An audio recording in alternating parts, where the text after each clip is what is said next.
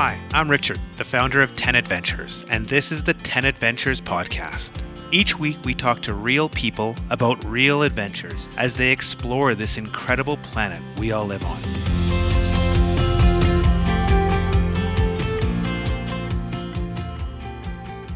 Welcome back to the 10 Adventures podcast. I think we've all dreamed about landing in a in a country or a continent and spending month after month exploring a new place on your bike. Today I'm excited to talk to Louis Levine, a cyclist who has cycled over 6,000 miles across 20 countries since June of this year. Hi Louis, welcome to the podcast. Hi, thank you for having me on. I'm super excited about this journey because it just seems like such a bucket list thing just to like get on your bike and start riding and continue riding. Like, how did you start this trip? Like, what was the genesis of deciding to spend all this time on your bike? Well, you really summed it up well by, by saying getting on my bike and riding and continuing to ride. because when I started this, I didn't have the intention to do a even, I mean, a week long or few week long cycling trip. I, I had a few months where I had flexibility in traveling uh, decided to start in Scotland in, in the Highlands. And I went up there with the plan to stay there for a couple weeks and then head back to London, where I'm a student and needed to attend a meeting. Um, but when I was in Scotland, I was looking at the train price tickets to go back in a couple weeks, and they were really, really expensive uh, because of rail workers' strikes. Um, so in that moment, I decided to just bike back instead during the two weeks instead of staying in Scotland for two weeks and that's uh, kind of where the trip started. Uh, I planned on maybe going back to London and, and stopping there, and, and, then maybe taking a train and spending time elsewhere. But enjoyed myself so much that I just decided to continue on from London and uh, went over the, the channel and into the continental Europe and just kept going. Yeah, so it really was a trip of just continuing to ride. I think that's incredible. That's just like just seizing the day and like just you know being open to, to any experience have you done big bike trips before or like this was the two week bike trip going to be a big bike trip for you um, I, I, had a really interesting scenario this year. Um, i had my lease ending um, at the same time my classes were all going remote or i could do all my work remotely. So i decided to take advantage of that um, starting in, in early june or late may. Um, so i did kind of a trial run. I, I did a combination of biking and taking trains to go to andorra and spent some time there riding the Pyrenees, which was amazing. Um, and that gave me confidence to to pull something like that off again uh, when I came back to London um, and spent another week there. So when I went up to, to Scotland, I, I had two weeks of uh, bike touring experience, which was pretty much the past couple weeks. But uh, yeah, I felt pretty confident that I, that I could pull something off. And so it, it worked out really well. It worked out a lot better than I could have ever expected, to be honest. So you were doing your classes while you were bike touring? well, uh, in this third term, um, I have just my dissertation, uh, which is a really big undertaking, but um, it's just uh, data analysis and writing, a full length research report, uh, 10,000 words max. So it, it is big. Um, but yeah, I had my laptop with me. I'd ride for maybe six or seven days at a time and then take five or six days off, either at a hostel or an Airbnb pull out my laptop and get some work done before continuing on. so I was, I was really lucky to, to, to have that opportunity. I remember doing mine and it was like nonstop for like week on weeks on end, like burning, you know, waking up early, working late. Uh, I never thought of doing the bike version, but that is uh, a way better strategy than what I did. I don't know. You, you're smart because I'm in the last two weeks of my dissertation now, and it's crunch time, and I'm working a lot to get it done. But I have no no regrets about spending extra time biking. Uh, yeah, it's still spending three months uh, biking is uh, is totally worth it. So when you when you were like you made the decision, you got to London, you're like, I'm gonna keep going. Like at that point, did you have goals of what you want to do or where you want to go, or is it just I'm gonna keep on going as long as it feels good? Uh, well, at, at, that time when I was deciding, uh, the Tour de France was uh, almost nearing. It was about a week away from from starting, and that's a bucket list thing to see the, the Tour de France in person for me. And I, I realized the timing would work out perfectly that I could bike into France and and make it to watch a, at least a couple stages. So when I got to London and made my plans for the next few weeks, that, that my plan was to watch the Tour de France, and my plans pretty much ended there. I, I had no idea what I was going to do afterwards. Um, either go back to London or continue on, or maybe just stay in the area and work on my dissertation more. Um, so from London, I think, uh, yeah, I rode on to Luxembourg, uh, took a few days off there, um, and then rode down to the Alps, um, kind of close to the Chamonix area, um, and was able to watch three stages of the Tour de France, which was amazing. Oh wow! And what stages did you see? Did you see uh, Alpe d'Huez? Was that one of the ones? And up on the the hairpins? No, no, not Alpe d'Huez. Uh, that that would have been too perfect of a trip. um, no, I I think I saw um, see about stage 12, 13, and 14, some, something like that. So they were just entering the mountains um, for the first time. Uh, the stages after um, they had a, a, big mountaintop finish. It's a it's a really different experience watching on TV versus watching it alongside the road. Uh, fun for different reasons, but yeah, it was amazing to to be able to take part in that atmosphere for a few days. And so, just maybe going back, what kind of bike were you on? Were you on like a road bike with just like a tiny, you know, gear sack, or were you on like a touring bike where you were carrying a ton of gear? Yeah, I was on a road bike, 2007 Trek Madone, really nice bike, uh, carbon fibers, really light. But the, the, downsides of that was like I couldn't attach any racks to the bike. Um, so yeah, I had uh, my uh, sleeping bag on the on the handlebars that fit nicely. Had a bag on my top tube and then a, a, pretty big seat under, or a pretty big bag under my seat.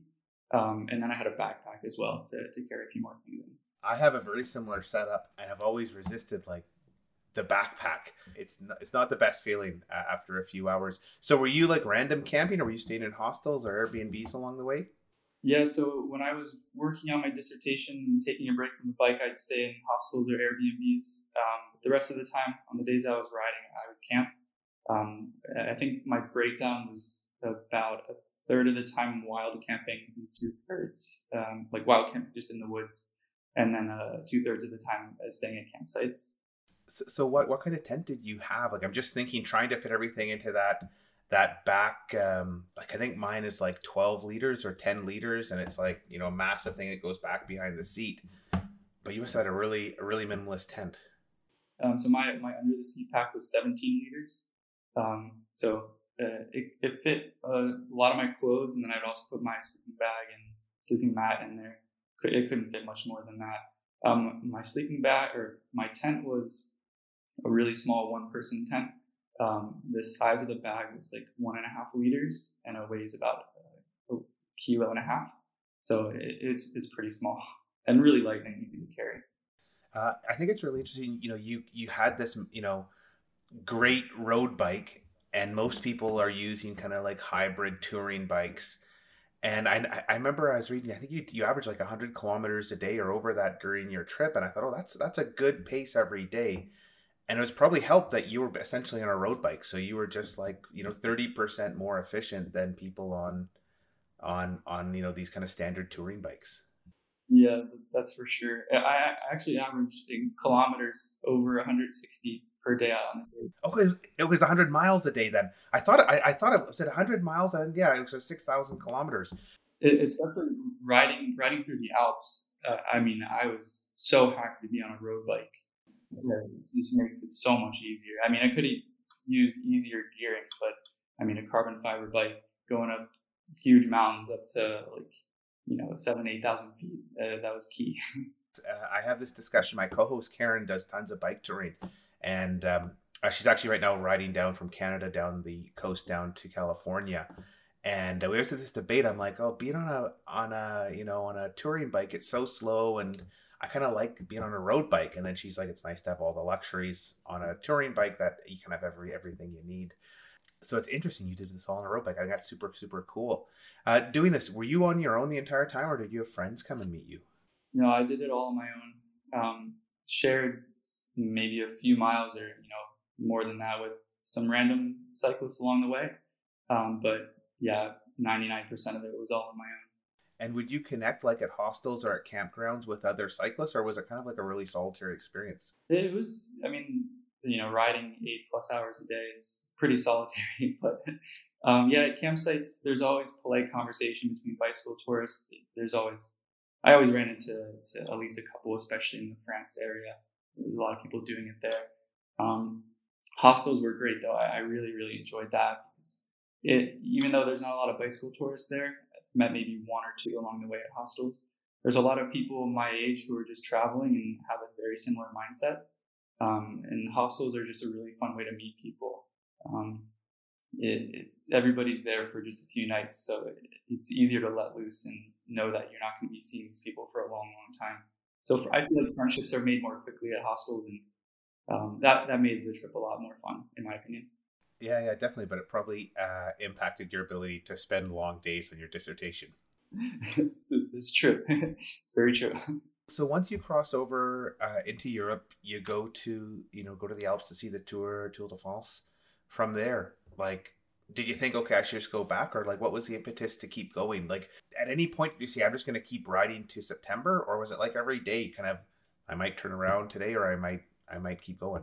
Yeah it was kind of like a day by day thing. Um, i would have a general idea of what i wanted to do in the next week or two but um, i planned out my routes you know sometimes even like an hour before starting riding in the morning um, about like where i was exactly going to go um, I remember having conversations with my parents along the way when they'd ask me what my plans were. And I'd be like, well, I'm not so sure. Like, I might go here next, but I'll see how I feel. I'll see what my progress is with my dissertation. I'll see, you know, you know just, other factors. And yeah, I think once I got to the Alps and saw the tour, um, I'd already been to like six or seven countries, maybe more at that point. And it, it kind of became a, a, like a, a thing of like, how much can I see during this time? How many countries can I visit and how much can I do while I have this this time off really travel around Europe with a bike. Um, so leaving the Alps or leaving France, I really wanted to go through the Alps more and spend more time there. So I ended up riding pretty much the width of the Alps, um, uh, and then uh, took my next break in Austria before planning my next move. I've always wanted to do a hike that goes through the Alps, so I'm interested on, on a bike. So what was your route? You, you you said you went to the Chamonix area. So how did you go through all the Alps and, and what other pl- places did you hit? Yeah, so I guess I didn't really ride as much through the Alps, um, but I did a lot of climbing, uh, a lot of mountain climbing on my bike from that Chamonix area into Italy. So I went, um, and I think I, my biggest day was like 12,000 feet of climbing, which is around 4,000 meters, which is a lot. Um, that was a really difficult day. Um, I crossed into Italy in the Aosta Valley, um, which is it kind of runs south of the Alps, and then from there I took a fairly flat route north of Milan, um, and just followed the Alps there uh, to skip out, and then ended up going uh, north in Italy towards Bolzano um, to kind of take a, a long gradual uphill route into the Alps again. So I didn't do a lot of, I mean, I didn't do any off road like gravel riding in the Alps, but um, you know, just just even riding along the width or the just alongside the Alps was special. Just to be able to look over and see the mountains all the time was, was amazing. You started in Scotland. You go down to London. You cross over. You go to Chamonix. You go down to the Aosta Valley. Go across. Come up in Bolzano. It, where did you go then? Yeah, so I, I went up to, uh, to Bolzano into Austria, and then continued um, east after taking a break, I, and I went to Slovenia um, and then Croatia before kind of turning north um, and then hitting um, a few more countries. I went to Hungary, Slovakia, Czech Republic, and then Poland, um, which was at that time it was just like these are a cluster of countries all in the same area that I know I can get to if I really push it hard on the bike and do a, a few big days in a row. Um, so that, that was really my main motivation was just to kind of check it off the list. Like, yeah, I've been here. I rode my bike through this country, um, which is kind of funny looking back. Um, but yeah, I ended up in Poland and took my next break there um, in Krakow. Uh, and for, and from there, I, I saw in your your list of you know where, where you cycled. You then went up to the Baltics. Yeah, that that was a really special part of the trip for me. It's really where the, the trip took its final form. Because um, you know, being being American, like it, it's hard to get to Europe. And when you do go to Europe, it's it's a big trip, and you don't often get to travel around to multiple countries, let alone small countries like the Baltic countries. So when I was in Poland deciding where to go next, and I realized I could make it up to Estonia um, and Lithuania and Latvia, um, it, it was really motivating to know that I, I could see what these countries were like um, and then also make my way towards the Scandinavian countries. Um, so yeah, I left I left Krakow and did about 800 miles in, in seven days to make it to Estonia, um, where I took my next break. But yeah, the Baltic countries were, were a real highlight for me to be able to see that. As you're riding, are there you know what are the road conditions like in you know Hungary, Poland, the Baltics. You know, I, like I'm, I think a lot of people are familiar with cycling in the Alps or France or, or Italy, where there's you know pretty good infrastructure. But but is it is it the same in in those kind of you know eastern countries? It, it's hit or miss, um, and, and I really can't speak for the whole country. I can really speak for the part that I rode through. But um, uh, Lithuania and Latvia weren't great. Um, there weren't many roads, and the roads that I did ride on were two lane, um, no shoulder, and a fair amount of traffic on them because there weren't many roads.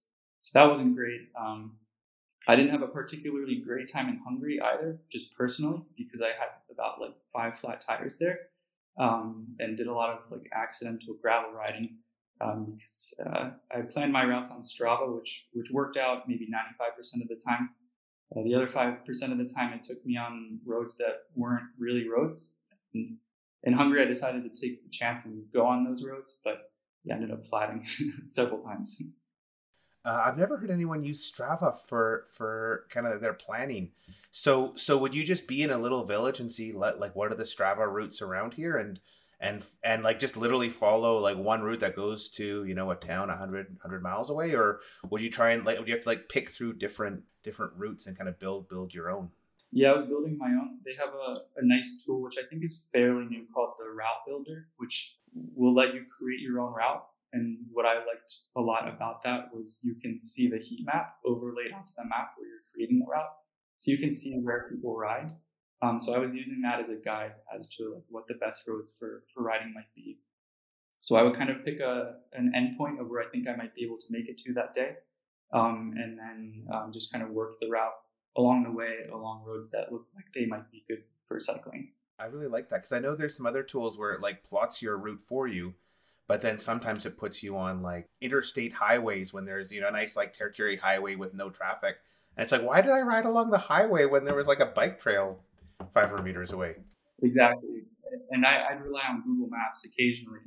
Google Maps is great for a lot of directions, but it doesn't do a very good job with uh, safe and good cycling directions.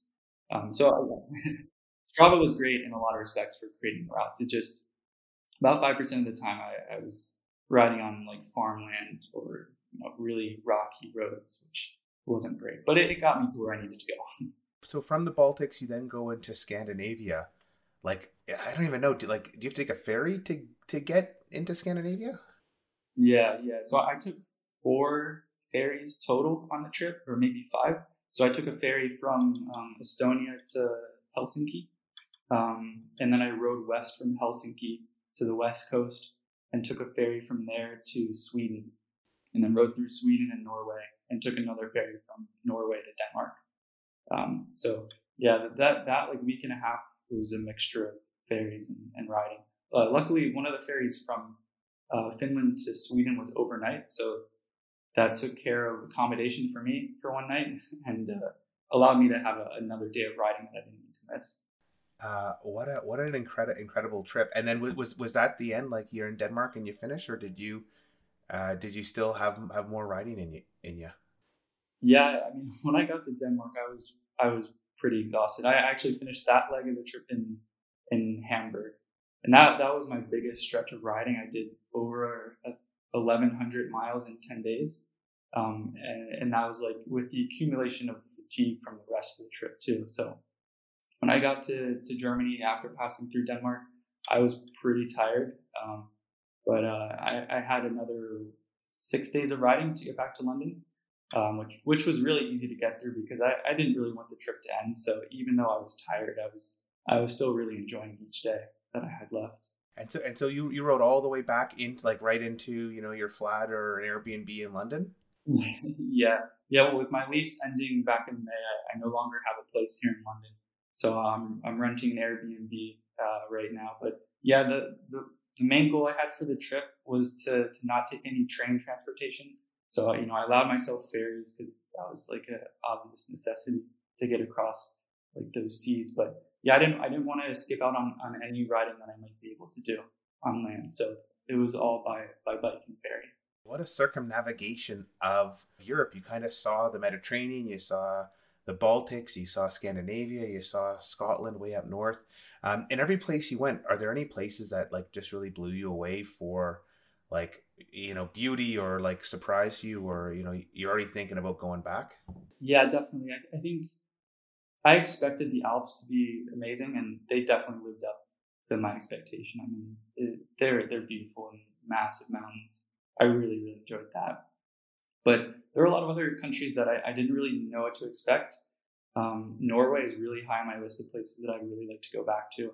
I felt like I only saw a small portion of that country. Um, and I'd love to go more into the north where there's bigger mountains and better looking fjords, apparently. Um, and maybe not rush through it like I did uh, this trip. I think one of the biggest surprises for me, though, was how fun it was to ride in the Netherlands. Um, I knew the country would be really flat, and I didn't think it would be very exciting. But how they prioritize bike lanes there makes it like really, really fun to just ride your bike. I mean, they prioritize bike lanes over roads, so you never have to go through intersections. There's always a really nice wide paved path to ride on, and so many other people are on their bikes as well. It just it just felt like a really inviting place to ride. Um, and it also has some cool cities to pass through. So I, I really enjoyed that. That was one of the surprises of the trip for me. As you're doing this, like it seems like you were really like time sensitive. Like like it, it seems like like you mentioned it was very rushed. Like were you feeling pressure to to complete it? Like or were you able to like just kind of re- sit back and, and relax and enjoy it? Yeah, uh, it's a good question. I think a lot of it did feel rushed. At the same time, though, like I really like endurance challenges, and this trip also felt in part like a challenge to to pull this off and also ride a lot every day. So I was rushing through it, um, but but I also got a, a, lot of enjoyment out of riding a lot every day to finish the trip. I, I, think especially around halfway when I realized I could go to the Baltic countries and then move through the Scandinavian countries back towards London. Um, I, I, realized that I'd have to kind of get that done quickly if I wanted to be back to London in time um, to to finish my dissertation and have that all done. Um, so from there, it, it, did feel a little rushed, but I definitely enjoyed every part of it. You you've done your tour in kind of a different way from a lot of people do, in that you're doing big distances every day. You kind of have a, have a minimalist approach. Uh, you're also stopping for like these longer breaks, kind of where maybe your body can recover, but you're still under pressure. You know, trying to write your dissertation, being in a fun, hostel environment in doing it your way, like, is there any gear that you think, you know, for you was really great that maybe your average tour m- might not be using? I, I don't think so because there's a lot of gear that I thought in the moment would be nice to have because I did travel very minimalistically. Um, I, I really only had clothes and play, like a tent, and sleeping bag, and sleeping mat. I definitely wished a lot of times that I had a rack uh, on my bike instead of a backpack and also maybe something to cook food in, so I wasn't so reliant on um, grocery stores or restaurants for food at night.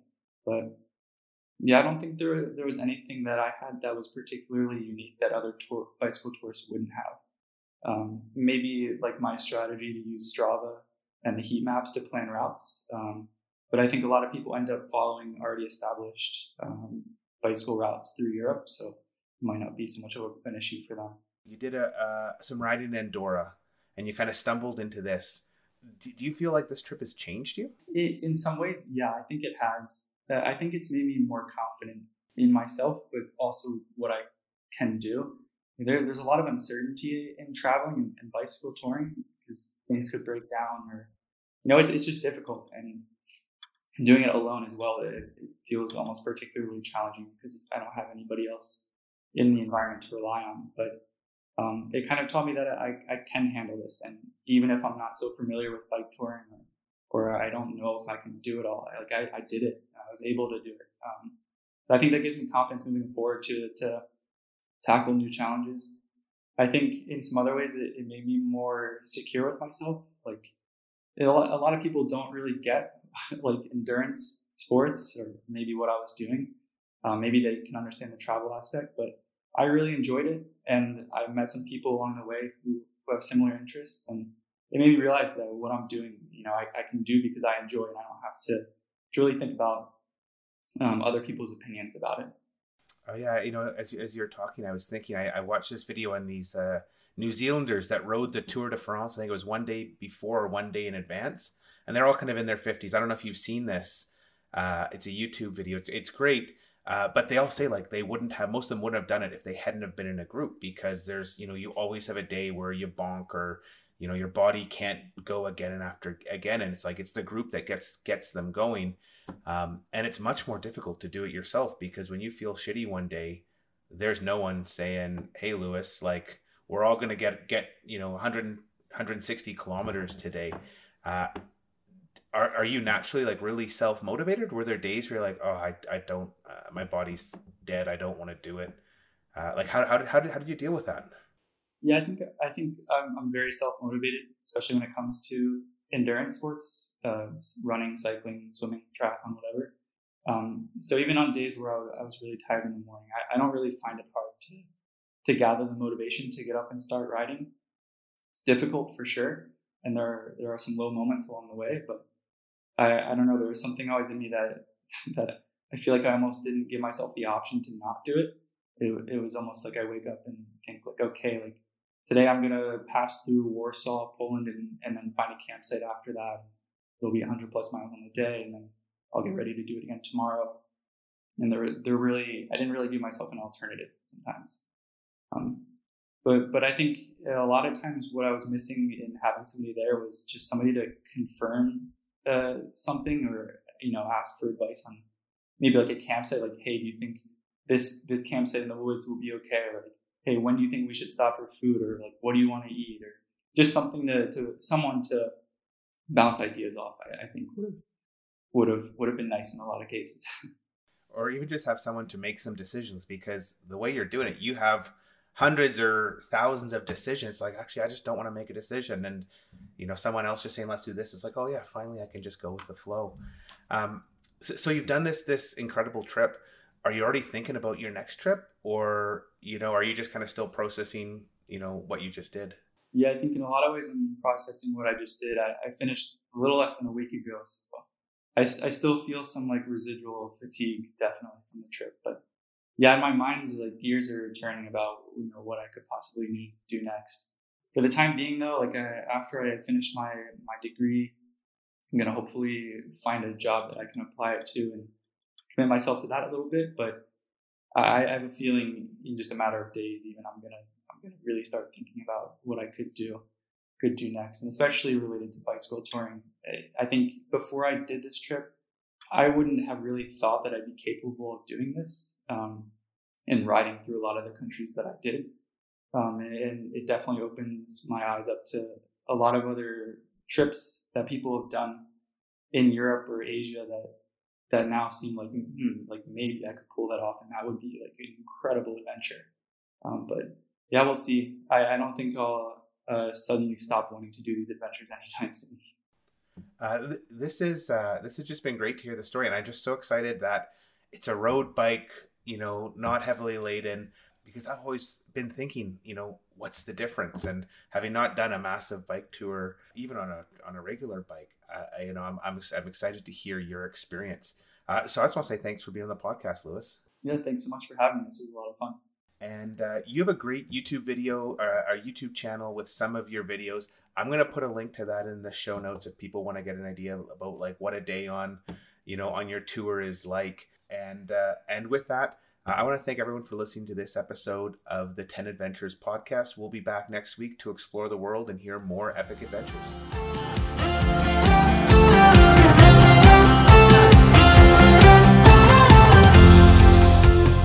Listen to other episodes of the 10 Adventures podcast on Amazon Music at amazon.com slash 10 adventures. We hope you enjoyed this episode of the 10 Adventures podcast. If you liked it, why not give us a review? Better yet, subscribe and get inspired again and again. Also, if you want to find your own adventures, why not check out 10adventures.com, where you can use our free resources to plan your own trip or book a tour in over 60 countries and make your own epic memories on your next adventure.